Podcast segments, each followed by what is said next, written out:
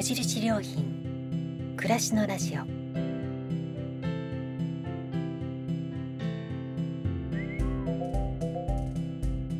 暮らしの良品研究所が今気になっていること伝えたいことを声でお届けする暮らしのラジオ。読む言葉と聞く言葉ではまた印象が違うもの。語られる言葉からいろいろなことを想像する。そんなひとときをお届けします。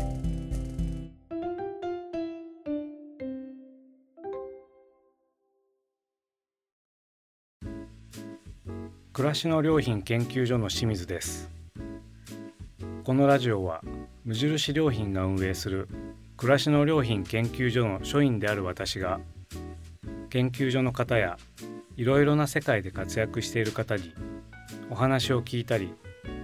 暮らしの良品研究所が発信しているコラムの朗読をお届けする番組です。今回はスタイリストの高橋みどりさんのインタビューです。高橋さんは1957年群馬県生まれの東京育ち。大橋あゆみ事務所のスタッフケータリング活動を経て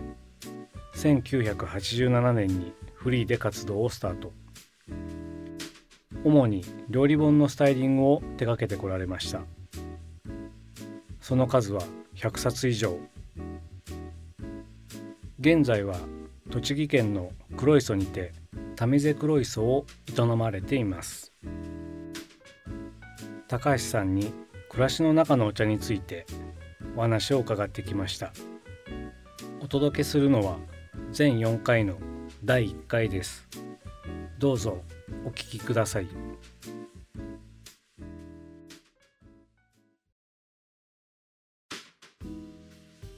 え今日のゲストはスタイリストの高橋みどりさんです。よろしくお願いいたします。よろしくお願いします。え高橋さんは今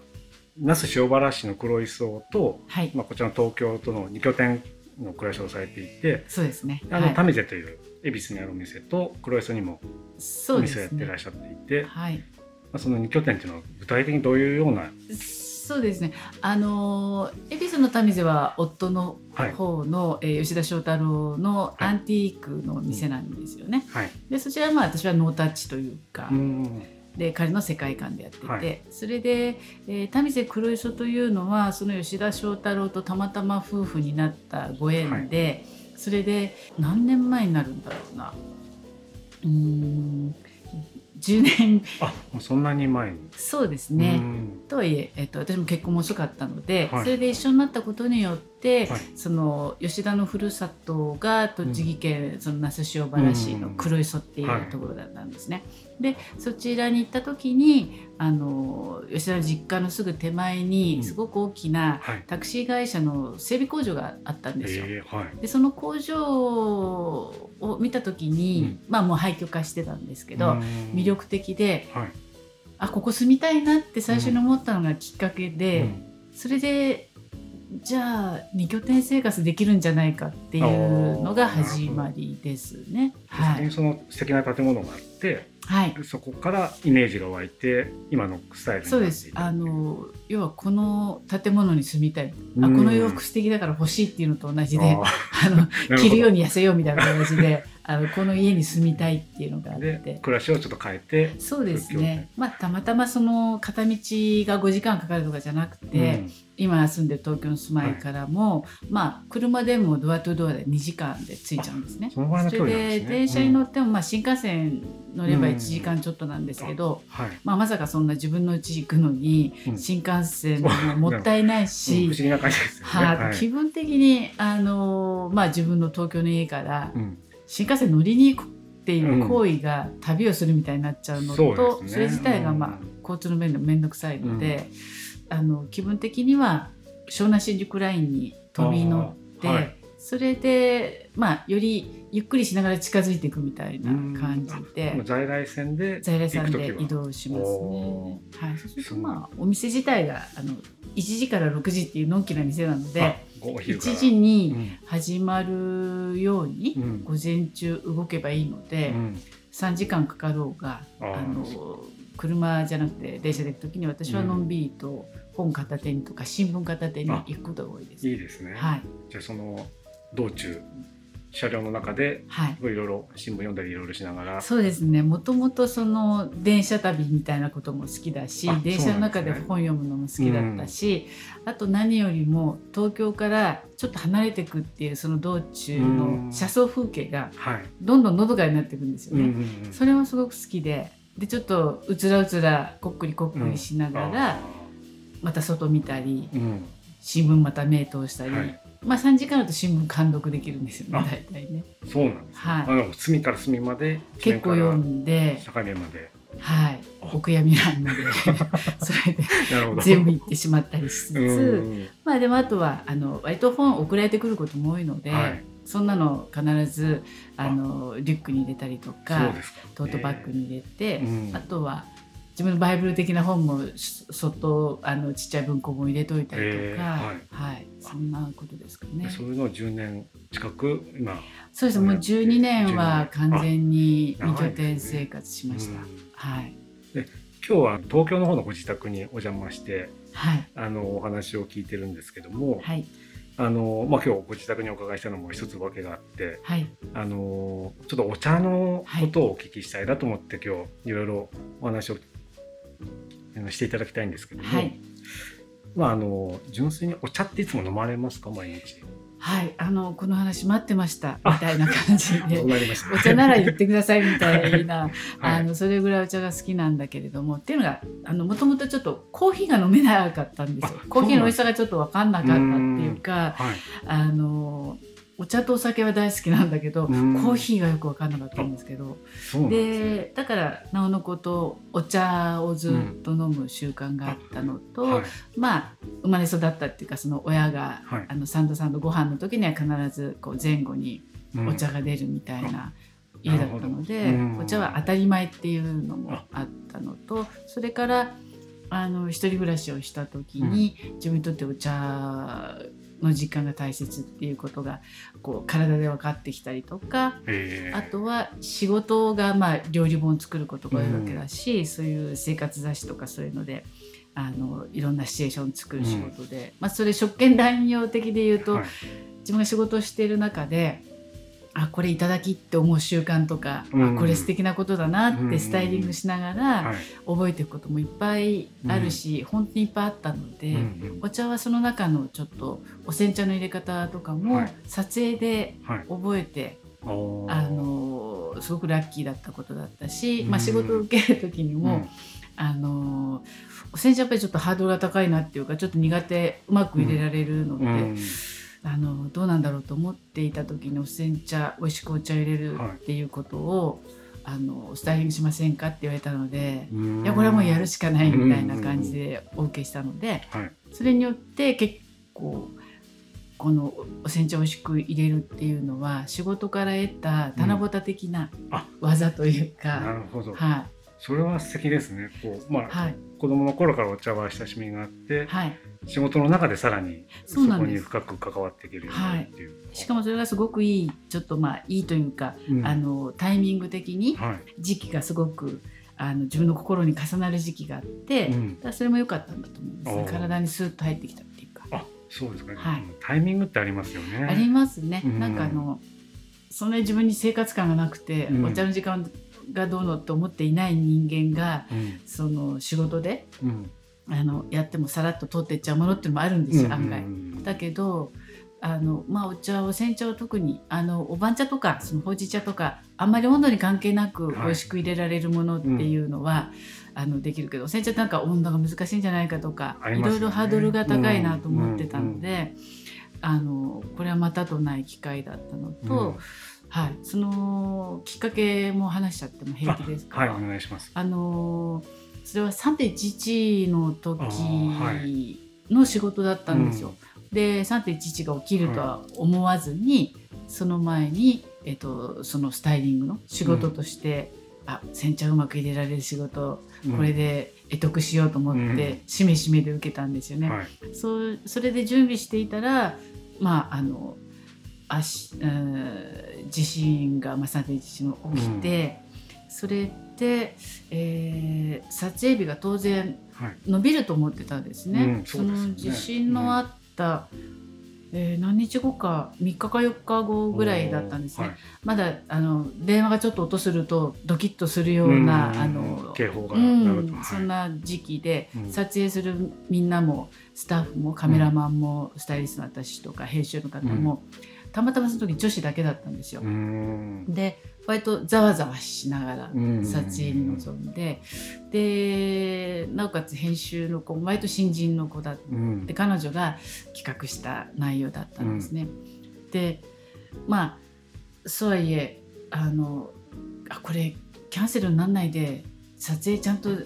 結構キャンセルになった撮影もいっぱいあったんだけれども、うん、全然あのそのままのスケジュールで動くんだったんですね。はい、でまあ集まった時にはみんな割とちょっと割とまだまだ動揺してる感じだったんですね。それであの下北沢にあるお茶屋さんのご主人に教えていただくことだったので、まあ、その方だけが唯一男性でうん、でその方はもっとお茶バカみたいな方でお茶をしく入れるっていうことに集中してくださっていてでいよいよ撮影が始まって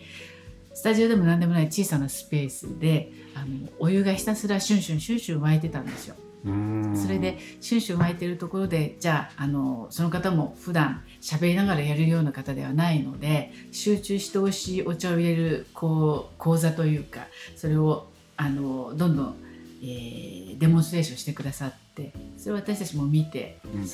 見ながらも私は用意するものは用意する。そして、えーと、編集の人はメモすると。まあ、もちろんカメラマン撮るその緊張感ある中でやっていてでも時々こう電話音が鳴ったりするとまだまだこうビクッとしたりとかしながらも、うん、それがいつしか美味しいお茶を入れるっていうその空気感の中にみんなが集中して静かな感じになって、うん、みんながこうただお茶を入れることにこう気持ちが集中して自信をもう忘れてしまったというか、うん、ずっと美味しいお茶が入るっていうことを集中していてそしてふっと席を切ったように「はいどうぞ」って出されたお茶を私たちは手に手にあのいただいて飲んだんですよね、うん、そうしたらもうとろりと甘いってよくあの本で見る文章表現だけれども、うん、本当にとろりと甘いって思って、うん、なおかつ多分気持ちがそんな時期だったのでそれを飲んだ時にオーバーじゃなくてちょっと涙が出そうぐらい、うん、素晴らしいなってこう染み渡るっていう言葉もあの初めて体感したっていうぐらいだったんですね。うん。だからその時にそのタイミングもそういうタイミングだったんだけれどもお茶を入れるっていうことに集中してなおかつそれを丁寧に入れたお茶を飲んだらこんなに心が穏やかになり甘くて美味しいものであるということが素晴らしいっていうふうに思えたのでその時からあのお煎茶を美味しく入れるっていうことを学ぼうっていう思っていたことが、うん、ある意味やましくもこれ上手になっちゃおうと思ってたのが、うん、そういうことじゃなくて本当に美味しくお茶を入れるっていうことが幸せなことだっていうのが体の中にスルリと入ったんですよね。それ以来伝道師のようにっていうか、口うるさくいやお煎茶をね美味しく入れるって集中するって幸せなことだよってまああのリップサービスでも何でもなく言えるような経験だったんですね。それは本当タイミング的にも良かったしそれ以降ずっとおこがましくも自分の本の中ではいつもお茶の時間語るなよって言われるぐらいなんだけどとってもやっぱり自分にとって大切な時間なのでで皆さんにはやっぱり経験してもらいたいしあの、まあ、そういう話をしていきたいなっていうふうにずっと思ってるんですね。はい、そのタイミングというか、うん、すごいですね。そのなんか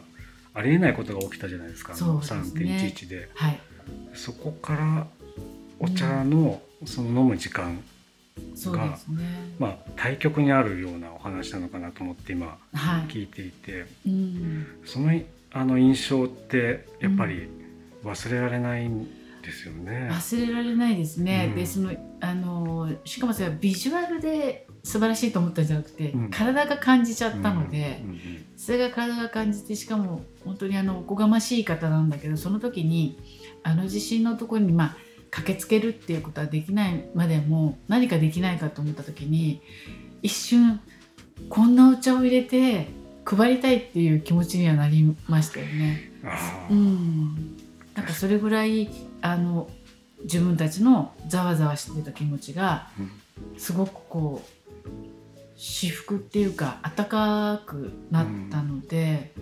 うん、うん、あの本当にあの美味しいお茶っていうのはあの幸せなことだっていうか薬にも勝るというか、うん、うん、これを体感してほしいとは本当に思いましたね。うん、なんかあのなんか日常の何気ないことがふとすごく、うん、あの大切なことに思える瞬間っていうのがあるのかなと思ってるんですけども、はい、そういう状況の中でより際立って、まあ、お茶ってそれまでも高井さん飲まれてこられてて、はい、まあ、身近なものだったけども、はいある種そこの境に何かもっとこうぐっと自分の中に入ってきたような体験ですよね、うん、そういうのは。そうですね、うん、まあ割と感動型の人間ではあるんだけれども、うん、そういう大きいことがあったからこれもって感動しつつも割とちっちゃいことにも感じるタイプの人間だってよかったとは思ってるんだけれども、まあ、それにも増してちょっとお茶を入れるっていうことと、あと今までハードルがやっぱり高いと思ってたことがすごくこう自分の中に近くなってきたことと、うん、あの思いだけで美味しく入るんだなって言ったら変だけど、うん、集中力。まあもちろんそのこれがこれぐらいでこうだよっていうことは教わったけれどもそれが、えー、その方の教え方も何グラムで、えー、と何度っていう教え方ではなかったんですよね。結局私たちは温度計を持ってその天ぷら揚げるのに何度って言っても持ってないよそんなもんって思うので料理本作ってきて、そういう料理本ではなく体で表現して分かるような形のものを作りたいと思ってずっと来てるのでそれがそのお茶を入れる時にもこういう所作をしていくことによって温度がこれぐらいに下がるからちょうど美味しい、え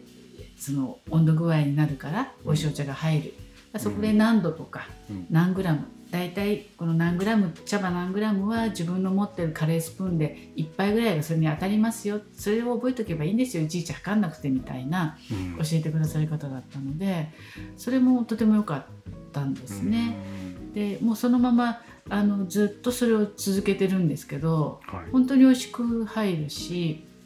それもあの自分が今まで作ってきた料理本の「How to」からすればその形も好きな方向だったっていうのも良かったと思いますね。うん、は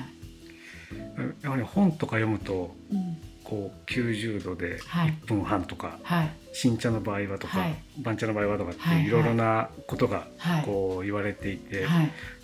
やっぱちょっとうってなりますよね。そうですね。まああの何でも教科書があって目安があることは必要だと思うんだけれども、うん、それを自分の生活の中と自分の頭の中でどう置き換えるかっていうことがやっていかないと、私はご飯炊きもあのそうなんだけれども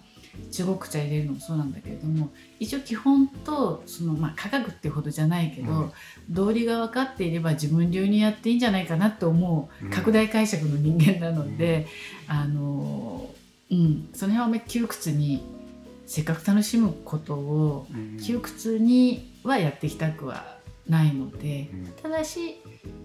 うんその流れとルールというかねそれだけは知っと、うん、一度喋って知っといてもらいたい。だけど、それを体感してやっぱり繰り返してこう体に入れていくことが料理でもあるしお茶でもあるしご飯だけでもあるし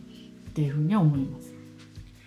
確かに繰り返すってことが大切ですよね。大切ですね。繰り返すためにどうやっていけば繰り返されるかっていうところでいくと、ね、今おっしゃったみたいなこう体で覚えていくというか。そうですね、うん、もう料理とかそういうことって、まあ、繰り返すまでの発端でまずやってみないとわからないっていうのはあって、うん、一回やってみるとなんとなく分かったりとかするし、まあ、頭であの分かるってこと絶対ないと思うんですね。で繰り返すと失敗もあるし、それをなんとなく分かってくることもあるしそれはあの一人暮らしして初めの頃に料理がやっぱり親元にいてそんな料理したことなくて料理本見ればできるかって言ったらやったことない人料理本見てもできないんですよねそんな上手にはね。もたもたするし。確かに。だけど、うん、それを一回やるとあこういうことかって分かってそれは自分が何度かやった時にあこういうことだなって入ってくると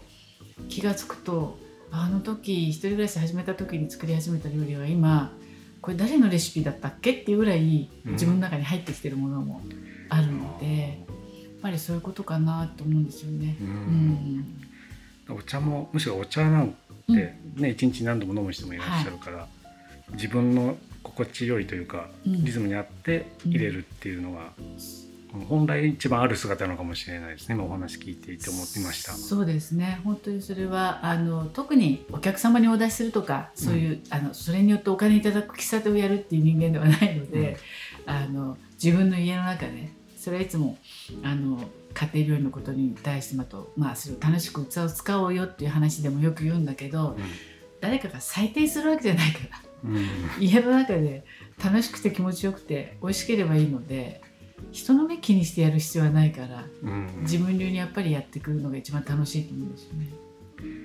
そういうふうに高橋さんにそう言ってもらえると、うん、なんかみんなあそれでいいんだって思えるような、はい、ね、なんかやっぱこうしなきゃいけないとか、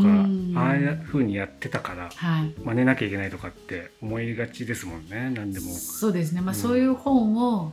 私たちが最初の頃作ってしまったんじゃないかっていう反省もすごくあったんだけれどもだから自分が本を作っていく上でこれがなければできないっていうことのものを作るんじゃなくてたまたまこの本が魅力的で手に取って美味しそうだと思って作ってくれてでいつの間にか自分のものになったって思われるような本でそれが一番幸せですよねこっちも作っていて、うん。うん、はい。そっか。じゃあ今こう高橋さんにとってお茶っていうのが、そのある3.11をきっかけにすごく暮らしの中に入ってきて、うん、今それが今もこう日々一緒にいらっしゃると思うんですけども、うん。はい、この後そしたらお茶を飲む時間の話を聞いていきたいと思いますので、はい、引き続きお願いいたします。はいい